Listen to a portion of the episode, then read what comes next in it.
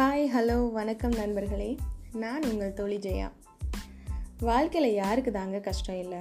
எல்லாருக்கும் ஏதோ ஒரு விதத்தில் கஷ்டம் இருந்துக்கிட்டே தான் இருக்கும். அந்த கஷ்டத்தை நம்ம எப்படி நம்பிக்கையோடு போராடி ஜெயிக்கலாம் அப்படின்றத உங்களுக்கு ஒரு குட்டி கதை மூலமாக நான் சொல்ல வந்திருக்கேன். வாங்க கதைக்குள்ளே போகலாம் ஒரு கோவிலில் ஒரு சிறுவன் மொத்தம் நான்கு விளக்குகளை ஏற்றி வைக்கிறான். நான்கு விளக்குகளுமே பிரகாசமாக எரிஞ்சிக்கிட்டு இருக்கு. அந்த நேரத்தில் அந்த சிறுவன் அந்த இடத்த விட்டு போயிடுறான். இப்போ பயங்கரமாக காத்தடிக்குது. மழை வர்றதுக்கான அறிகுறிகள்லாம் ஏற்படுது. விளக்குகளுக்குள்ள ஒரு சின்ன சலனம். பயம் ஏற்படுது. முதலாவதாக இருக்க விளக்கு சொல்லுது நான் எப்படியும் இந்த காற்றுல அணைஞ்சு போயிடுவேன் அப்படின்னு பயந்துக்கிட்டு இருக்க நேரத்திலேயே அந்த விளக்கு அணைஞ்சு போயிடுது. அதோட பெயர் தான் அறிவு. இரண்டாவதாக இருக்கிற விளக்குக்கும் அதே பயம்தான் ஏற்படுது. அந்த பயத்தினால அந்த விளக்கு அணைஞ்சு போயிடுது. அதோட பெயர் அன்பு. மூன்றாவதாக இருக்க விளக்குக்கும் அதே சந்தேகம் ஏற்படுது. அணைஞ்சு போயிடுது. அந்த விளக்கோட பெயர் பாசம். நான்காவதாக ஒரு விளக்கு இருக்குது காற்றை எதிர்த்து சண்டை போடுது. கடைசியாக வெற்றி பெற்றுது. அந்த விளக்கு பிரகாசமாக எரிஞ்சுக்கிட்டு இருக்க நேரத்தில் அந்த சிறுவன் வரான். வந்து பார்த்துட்டு ஐயோ நாம் ஏற்றி வச்ச நான்கு விளக்குகளில் மூன்று அணைஞ்சு போயிடுச்சு அப்படின்னு ரொம்ப கவலைப்படுறான். அப்போது அந்த நான்காவதாக இருக்க விளக்கு அவன்கிட்ட சொல்லுது கவலைப்படாத. என்னை வச்சு மற்ற மூன்று விளக்குகளையும் நீ ஏற்றிக்கோ அப்படின்னு சொல்லுது. சிறுவன் கேட்குறான் ஆச்சரியத்தோட. உன்னோட பெயர் என்ன அப்படின்னு கேட்கும்போது அந்த விளக்கு அழகாக சிரிச்சுக்கிட்டே சொல்லுது என்னோட பெயர் தான் நம்பிக்கை அப்படின்னு. மக்களே வாழ்க்கையில் நமக்கு ப்ராப்ளம் இருக்க தான் செய்யும். நம்பிக்கையோடு போராடி கண்டிப்பாக நம்மளும் நம்மளோட லைஃப்பில் சக்ஸஸ் காண முடியும். இதே மாதிரி சுவாரஸ்யமான இன்னும் பல ஸ்டோரிகளோடு நான் உங்களை மீண்டும் சந்திக்கிறேன்.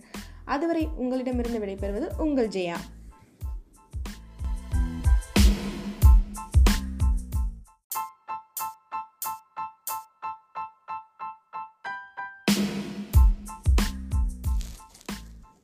ஹாய் ஹலோ வணக்கம் நண்பர்களே. நான் உங்கள் தோழி ஜெயா.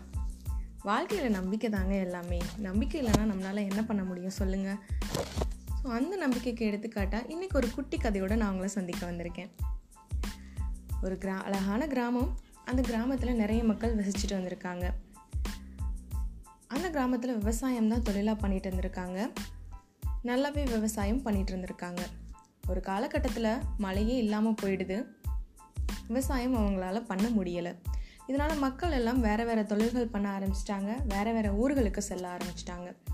ஆனால் அந்த கிராமத்தில் உள்ள ஒரே ஒருத்தர் மட்டும் தினமும் அந்த விவசாயத்தில் அவர் யூஸ் பண்ணுற பொருட்களை பராமரிச்சுக்கிட்டே வராரு. வயல்களையும் பராமரிச்சுக்கிட்டே வராரு. அதை பார்க்குற எல்லாருமே அவரை கிண்டல் பண்ணுறாங்க கேலி பண்ணுறாங்க என்னப்பா நீ? மழை வரும்னு இன்னும் உனக்கு நம்பிக்கை இருக்கா? நம்மளால் விவசாயம் பண்ண முடியும் நீ நம்புறியா? இதனால் உனக்கு என்ன பயன் இருக்குது அப்படின்னு அவரை கிண்டல் பண்ணும்போது அவரை அதை ஒரு பெருசாகவே அவர் எடுத்துக்கல. நாளடைவில் அவர் அப்படியே பண்ணிக்கிட்டு இருக்காரு. மக்களும் அவரை கிண்டல் பண்ணிக்கிட்டே இருக்காங்க. ஒரு நாள் திடீர்னு மழை வருது. தண்ணி நிறைய கிடைக்குது. ரொம்பவே எல்லோரும் அதிர்ச்சியாக இருக்காங்க. அப்போது அந்த டைமில் இவரால் மட்டும்தான் விவசாயம் பண்ண முடியுது. மற்ற எல்லாருமே விவசாயத்துக்கான பொருட்களையும் விற்றுட்டாங்க விவசாய நிலங்களையும் பராமரிக்கலை. ஆனால் இவர் நம்பிக்கையோட தினமும் அந்த பொருட்களை பராமரிச்சுட்டு வந்தனால தான் அவரால் விவசாயம் பண்ண முடிஞ்சிச்சு. அவரை பார்த்து கிண்டல் பண்ணவங்க கேலி பண்ணவங்களாம் ஆச்சரியமாக அவரை பார்த்தாங்க. ஸோ மக்களே நம்பிக்கைன்றது நமக்காக மட்டும்தான் இருக்கணுமே தவிர அடுத்தவங்க நம்மளை என்ன சொல்லுவாங்க அப்படின்றத பொறுத்து என்றைக்குமே இருக்கக்கூடாது. நம்பிக்கையோடு இருங்க வாழ்க்கையில் வெற்றி பெறுங்க அப்படின்னு சொல்லிட்டு நாளைக்கு ஒரு சுவாரஸ்யமான கதையோடு நான் உங்களை சந்திக்கிறேன். அதுவரை உங்களிடமிருந்து விடைபெறுவது உங்கள் ஜெயா.